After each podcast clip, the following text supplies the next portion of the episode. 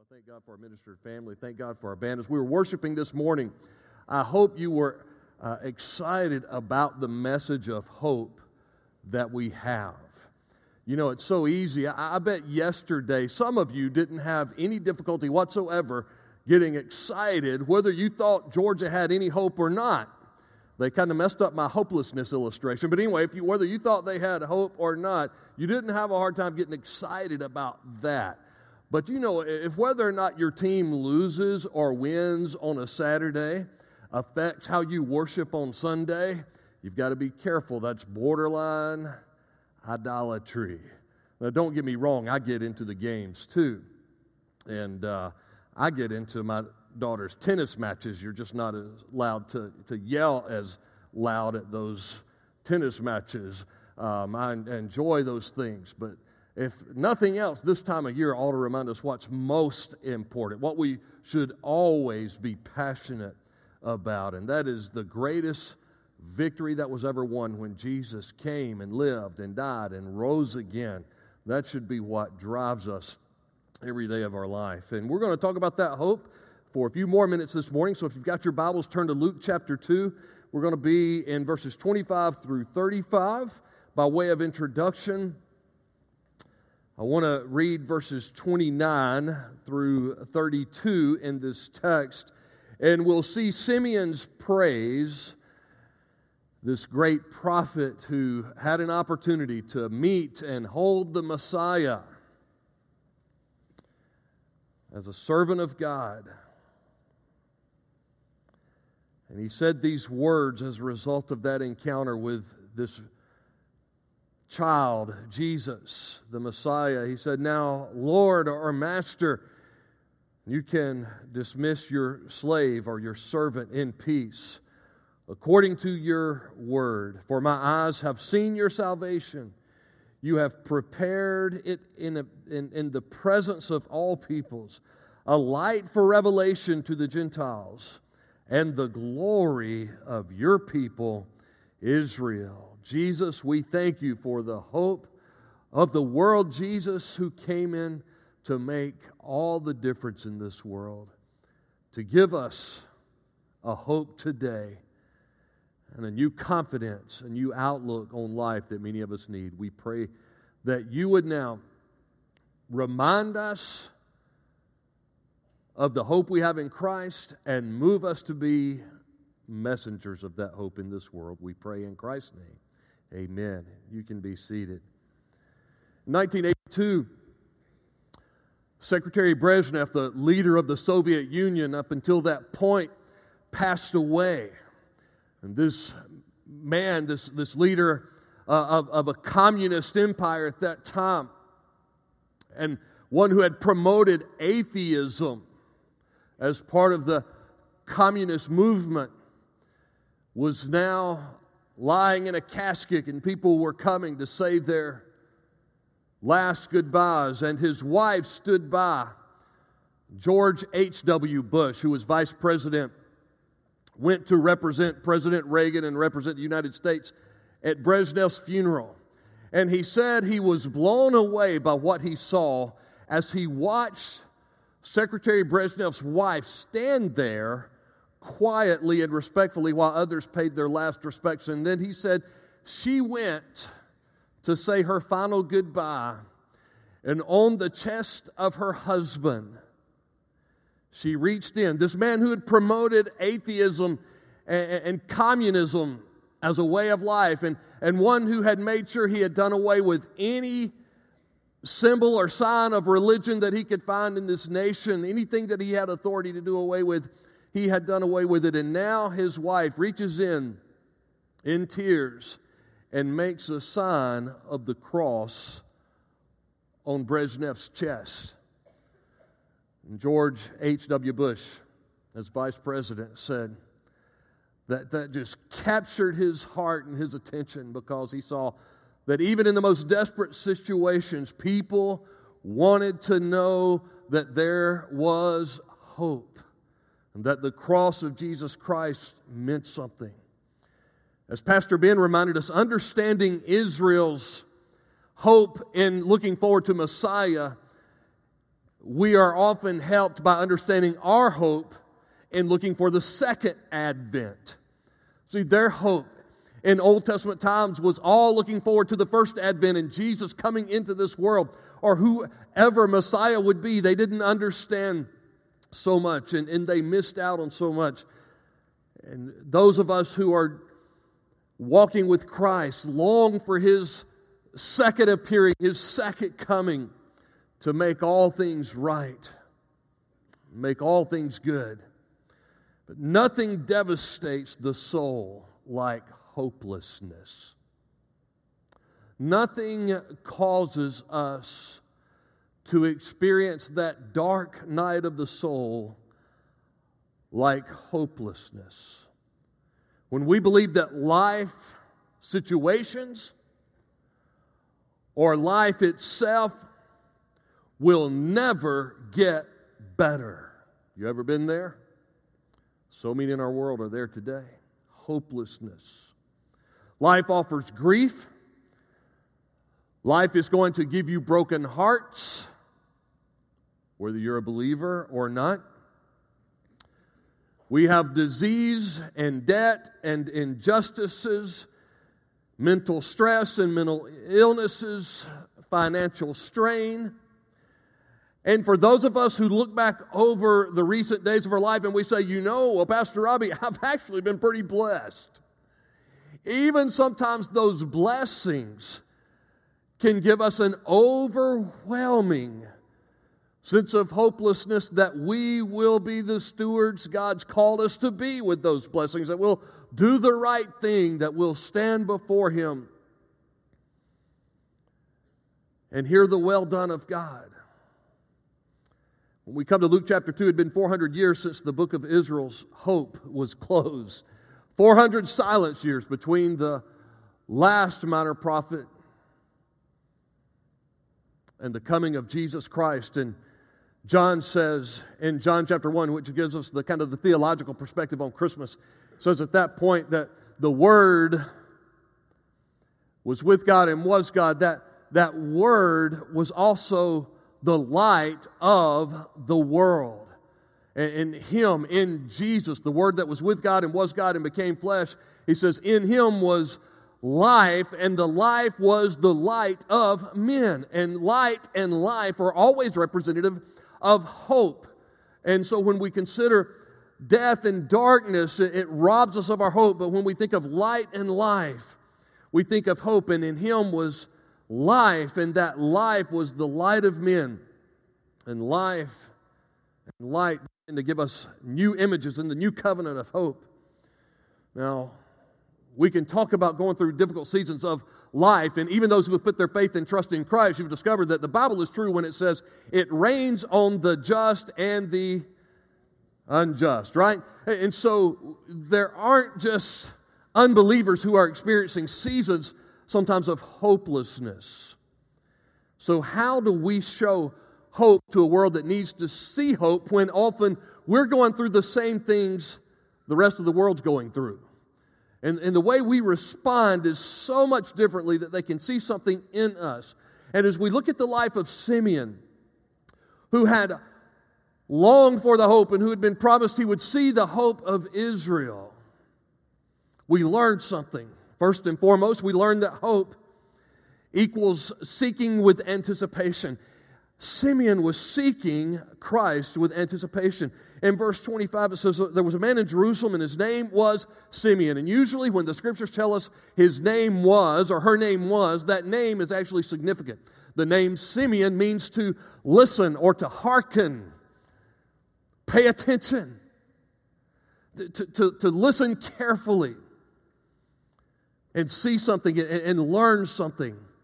The passage tells us that Simeon was righteous and devout. And his looking for the Messiah, looking for the hope of Israel. He was paying very close attention. Hoping for something doesn't mean just passively wishing that it would happen.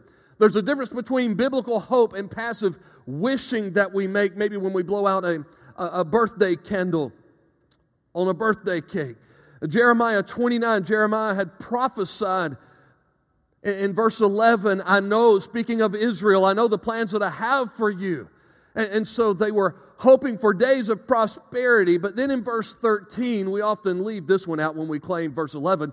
He says, Seek me and you will find me when you search for me with all of your heart. And those who were not looking for him missed. And I believe in the same way in the second advent and the return of Christ, those who weren't, aren't looking for him are going to miss out on that second coming. But he was looking. In, in Romans chapter 8, verses 24 and 25, hope is defined this way. He says, In this hope we were saved, but hope that is seen is not hope. Why would we hope for what we see? In, in verse 25, he says, If we hope for something, we eagerly wait for it with anticipation. What does anticipation mean? Anticipation means we know that it's going to happen. It's coming. This is going to take place.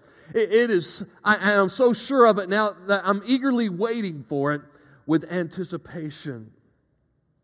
He was also a man who was in tune with the Spirit of God. It says that he was looking forward to Israel's consolation. That's Israel's comfort, Israel's hope, everything they had been longing for.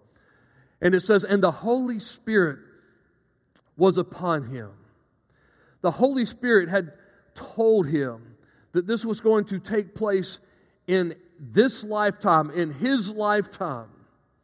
And so he had the Spirit of God, he had the old covenant, he had God speaking to him through the Spirit, and so he had the Word of God and the Spirit of God guiding him as he was seeking God with anticipation. When we go back to the Old Testament, we have to consider that all the way back to when man and woman found themselves hopeless, Adam and Eve, cast from the garden, they had heard a promise from the very beginning of, of their hopeless estate that the seed of a woman was going to crush the head of the serpent. That was a picture from the very first human beings. They had heard a word from God that a Messiah a virgin born Messiah was going to come and crush the devil's works, the devil's hold in this world. In chapter 12 of Genesis, that early in scriptures, they had learned that this Messiah was going to be of the lineage of Abraham. It was going to be the seed of Abraham. We learn in the Old Testament that Jesus is going to come from the tribe of Judah. We learned that Jesus was going to be born in the city of David, as one of the children said a moment ago, in Bethlehem. We learned that Jesus is going to be born of a virgin. The Old Testament from Genesis to Malachi zooms in like a telescope, getting closer and closer and closer, showing us that Jesus Christ was that virgin born Messiah, the hope that Israel had so longed for. And in 1 Corinthians chapter 2 and verse 9, we're reminded that the hope is not just something that now we look forward to, but now that we have when he says that eye has not seen, nor ears heard, nor has it entered into the heart of man what God has prepared for those who love him. We often quote that passage looking forward to heaven, don't we? But Paul quoted it to the Corinthian church, saying, This is what was fulfilled when Jesus came into the church, when he comes into your life the relationship you have with Christ beginning this side of heaven. Oh, I, am glad that it goes on into heaven and, and that we have it forever and ever in a perfect place one day. But that hope was realized when they entered into a relationship with Jesus Christ. And so when we're seeking Him, and experiencing that relationship, we discover something, and that is that He has already sought us out. And He is the revelation. He is the one who came and made Himself known to us so that we might have a relationship with Him. A beautiful tension in Scripture. God seeking us and revealing Himself to us, but desiring for us to seek Him. Not hope in this life only. Now, listen, Scripture does tell us, Paul told the church at Corinth, if we have hope in this life only, we're of all men most miserable. So I'm glad that we have an eternal hope. But we also know that that hope impacts this life as well. It's not hope in this life only, but it is hope in this life as well as hope in eternity because we have Jesus Christ, who is the hope of the world. People are hungry for hope. People are giving up on hope left and right. And some of you this morning may feel hopeless and you need something to seek.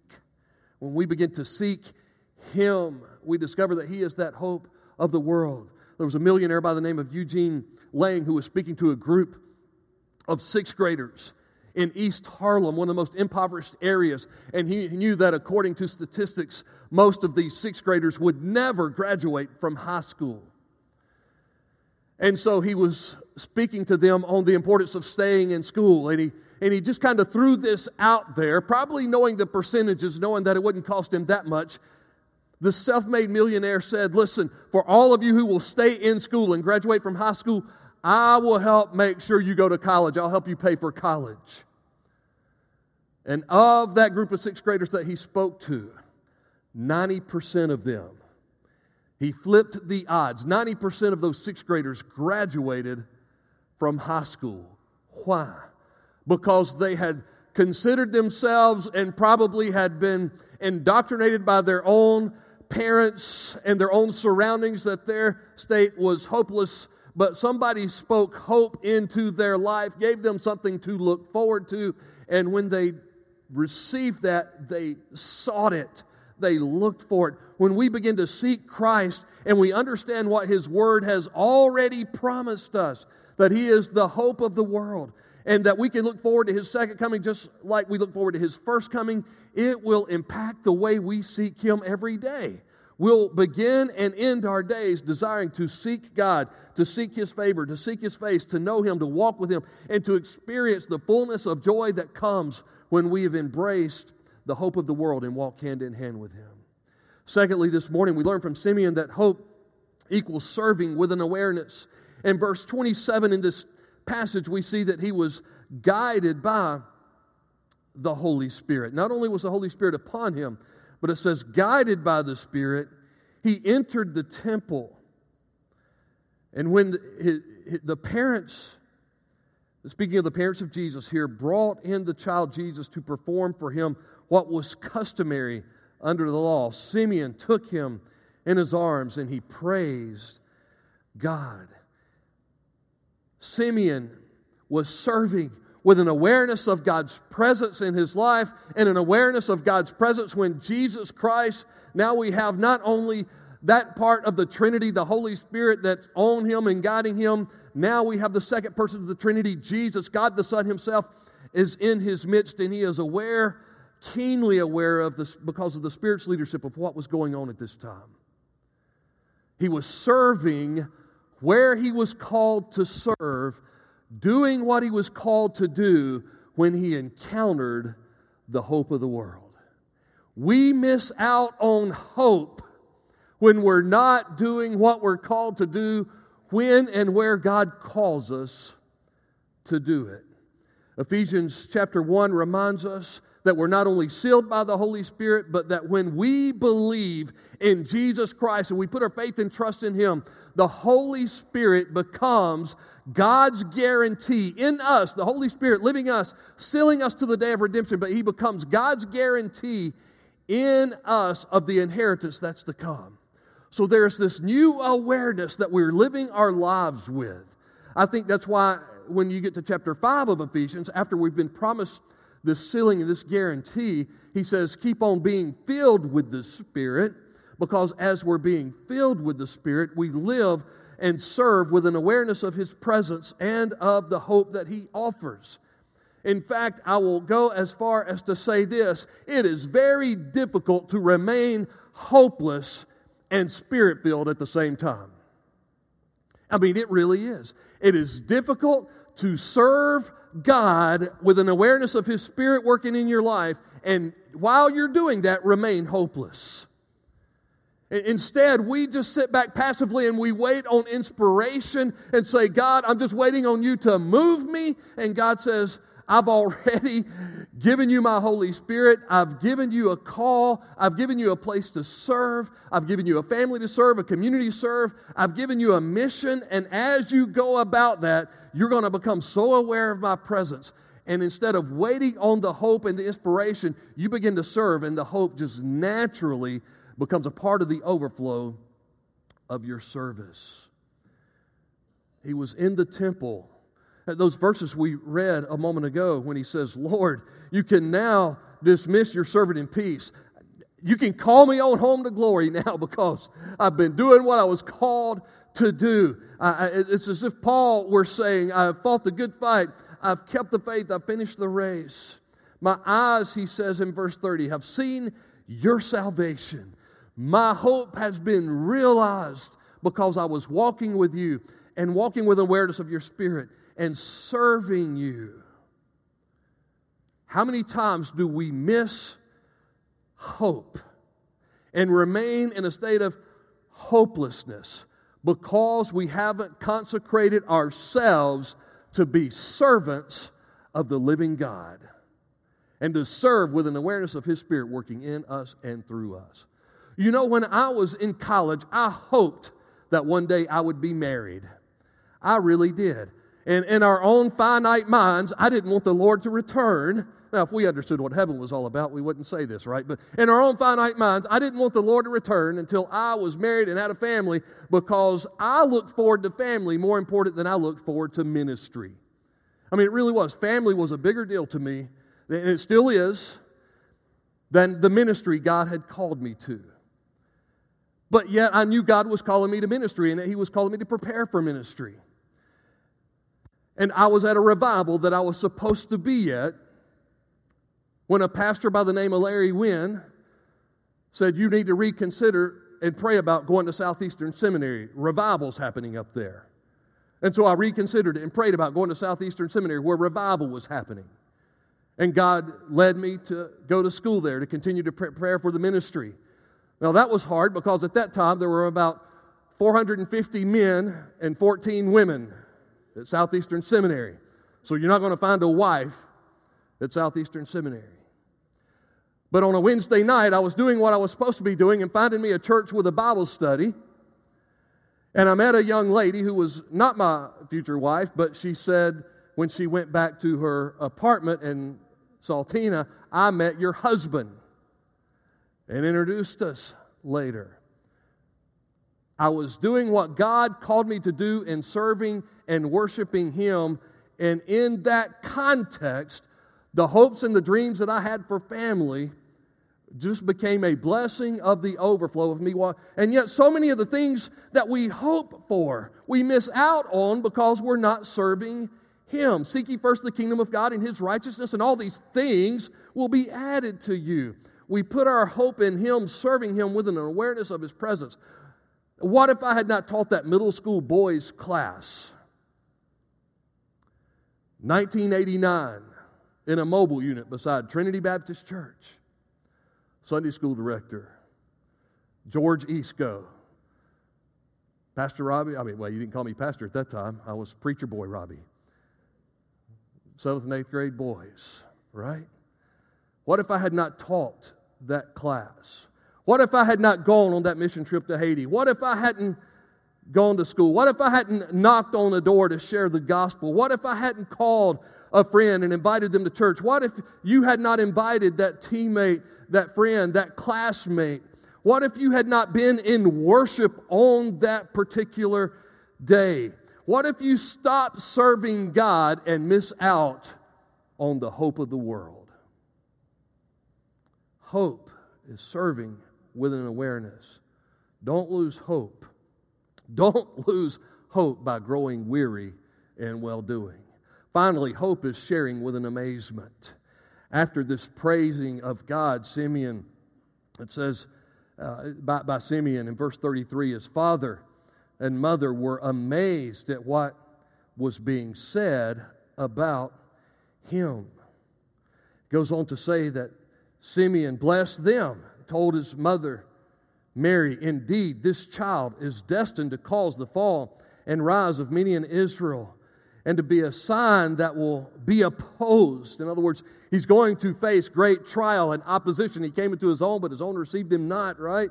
And then he says, and a sword will pierce your own soul. See, Mary would be there on that day by the cross when her son was crucified and it would be like a sword piercing her own soul as she watched her son die.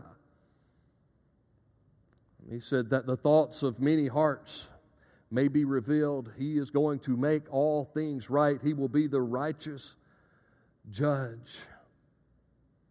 Things will seem hopeless, but the resurrection of your son will prove that he was the virgin born Messiah and that he is the Savior of the world and that he will judge all of mankind.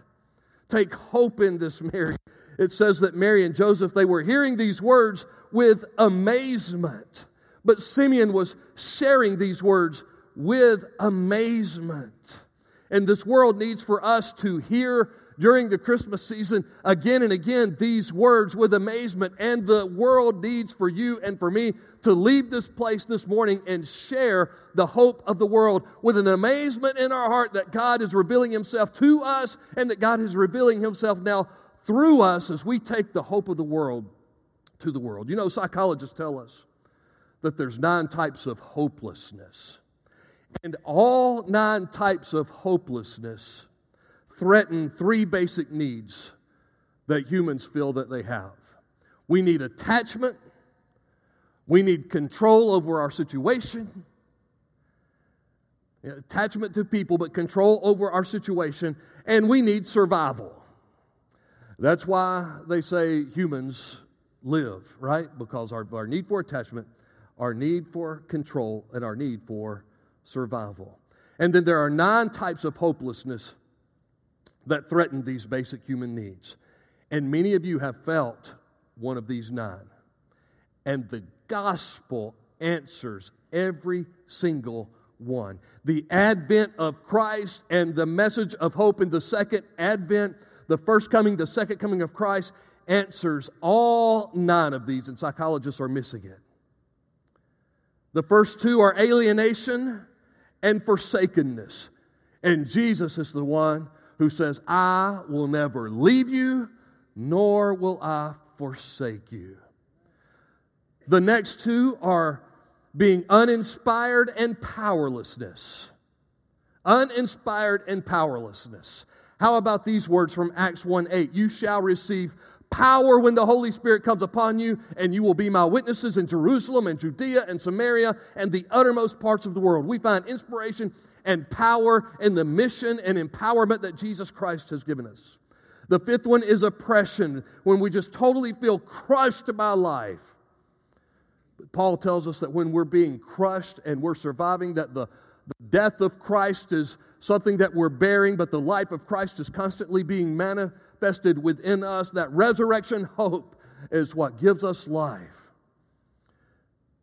The sixth one is the limitations, whether it's physical or mental or material. Those limitations bring us to a place of hopelessness. But when Paul cried out about the thorn in the flesh and his own limitations to get rid of that thorn in the flesh, Jesus responded, I'm not getting rid of the thorn, but I'm going to tell you, Paul, my grace is sufficient for you. It's in your weakness that I'm going to be made strong.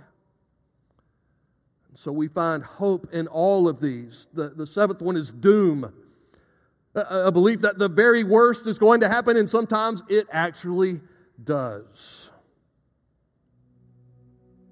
Jesus, being crucified, looks at a thief on the cross beside him who had repented and put his faith and trust in Christ and said, Remember me when you come into your kingdom. And Jesus said to the one who was doomed, Today you will be with me in paradise. To live is Christ, but to die is gain. There's nothing in this world that can take that away from me.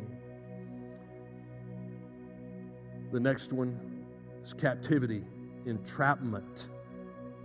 When we feel like our hands are tied. Sometimes it's in literal bondage. Sometimes there's other situations that hold us back. Jesus said, If the Son sets you free, you will be free indeed.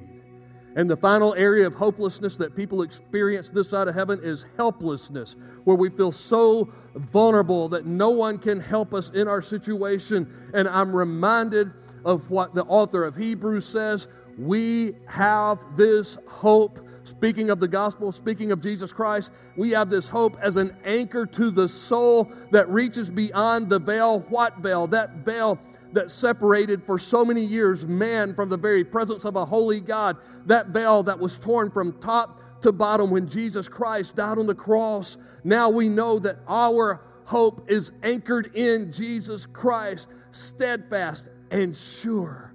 And we can be steadfast, immovable, unshakable for the kingdom of God because of the hope that is found in Jesus Christ. Do you have that hope this morning? Do you struggle with any of those areas of hopelessness? Are you seeking Him? Are you serving Him? Are you sharing Him?